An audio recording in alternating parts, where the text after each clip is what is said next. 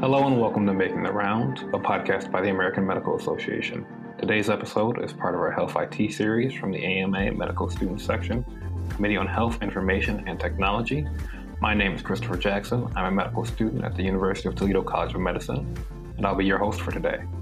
Today we're joined by Dr. Jason Ryan, the co-director of the Heart Failure Institute at UConn, and also the founder of Boards and Beyond, a video-based comprehensive Step review site. Hello, Dr. Ryan. Hi. Thanks for having me, Chris. So, for everybody out there who doesn't know what Boards and Beyond is, can you give a general overview of what it is and what led you to create it?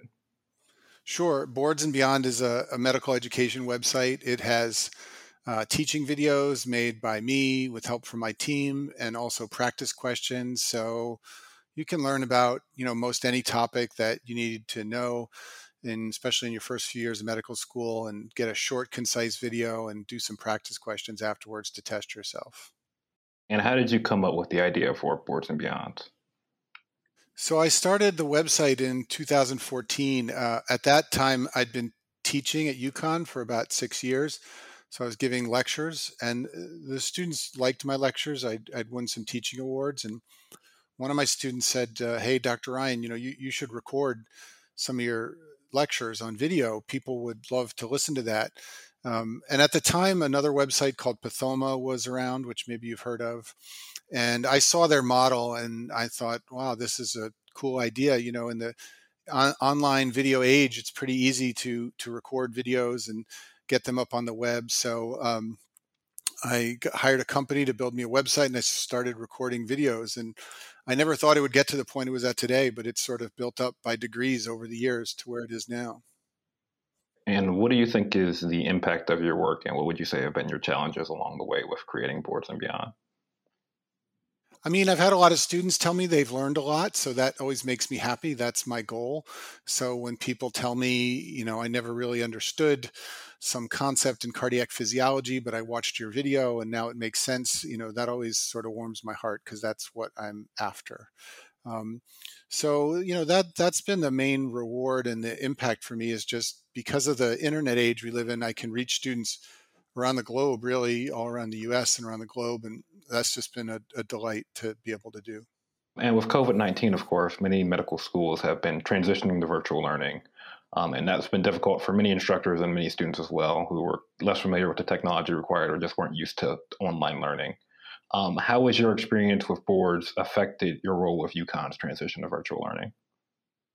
Yeah, well, I think even before COVID, the the students used my videos a lot. Uh, that's what they told me, and so I don't think anything like that has changed. Um, there are some medical schools who purchase Boards and Beyond for their students, and, and even a few that assign the videos for their students' primary learning resource, but by and large, most medical schools have their own faculty who teach the subjects that I also teach on Boards and Beyond.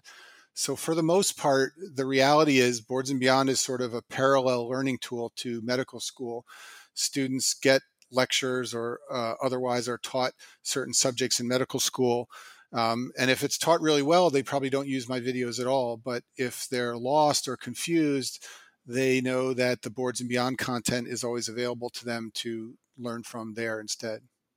Okay. Um, and that leads into one of our follow up questions. Um, a lot of attendings and lecturers um, are still kind of shocked that students rely on Boards and Beyond or Pathoma or some of the other more online resources more than they depend upon, um, I guess, class resources. What do you think about that shift in medical education, and how do you think these new educational tools are going to play out in the future? Yeah, I mean, this is interesting. It touches on something that's going on in multiple levels of education in, in colleges and law schools. And because of the internet now, you can go and find a video very easily that'll teach you the same information you're getting taught by your lecturer. So I think everyone's trying to come to terms with this. Um, schools like medical schools and colleges still employ a lot of faculty to teach these courses. And you know they're not going to just say okay well there's a video on youtube now that teaches your class so no more teaching of calculus or organic chemistry or whatever. So colleges are still teaching it but more and more students are going to these supplemental resources um, because you know the reason they, they they've gained notoriety is because they're effective ways to learn. So I think this is something that's going to just work itself out over a long period of time. But for right now, you know, we have an education system that employs a lot of faculty to teach subjects that students can now learn online. And I'm not sure anyone knows exactly how to resolve that. So, with the shift to step one being pass fail, that's going to have a large effect on the medical student learning ecosystem. Um, how is that going to affect boards and beyonds and medical education as a whole moving forward? Well, I think step one is still a very difficult test. You know, I would argue it's one of the hardest tests a person can take in the world. I think it's harder than the SAT and the MCAT. So just because it goes pass fail doesn't mean students are going to stop preparing for it. I think when it becomes pass fail, there'll be there'll be less of a feverish attitude where everyone is trying to scrounge up every single resource to maximize their score. Um, but I still think students need to learn these topics, and there'll still be interest in resources like Boards and Beyond in UWorld that help prepare you for the test. One thing that you notice when you go online and you look at medical student blogs or wherever it is, um, is that there are fans of Boards and Beyond all over the world and all kinds of educational systems. Um, what do you see as the role of Boards and Beyonds and other such systems in globalizing medical education? Um, and what do you feel your role in that has been specifically? I mean, it, this has just been such a wonderful experience for me. I've had emails from students in remote areas of the world, uh, Pakistan, Australia, Singapore, um, and they don't have access to US educators, and they're just so glad that they are able to learn from a site like Boards and Beyond. So that's one of the coolest things about this internet age is being able to reach people all around the world and, and, and learn from them or have them uh, see my teaching and things like that. You took care of the nation. It's time for the nation to take care of you. The AMA stood by America's physicians and patients during the pandemic, and we're not stopping there. We're fixing prior authorization, leading the charge on Medicare payment reform, supporting telehealth, fighting scope creep, and reducing physician burnout. It's time to rebuild, and the AMA is ready. To learn more about the AMA Recovery Plan for America's Physicians, go to ama-assn.org slash time to rebuild. Um, and another thing that you've talked about quite a bit is um, student and physician burnout. Um, what do you think the role of technology will have in preventing that in the future and helping them mitigate that? Mm, I don't know. Uh, how much technology will help. I think burnout is multifaceted. You know, I'm friends with a lot of attendings, and some are happy and some are not. But a lot of what's driving burnout is just the pressure to see more and more and more patients. Uh, you know, as reimbursements decline, the pressure to maximize the amount of revenue you generate for your employer uh, increases. And, you know, I think we're trying to figure out sort of how hard people can work and still maintain their happiness through a long career in medicine. So, just to round things out, in 10 to 15 years, how do you think medical education will look? What will be different compared to today? Well, that's a good question. You know, I'd like to think there will be more online learning from resources like Boards and Beyond, uh, and then the in person learning will be more exciting and hands on.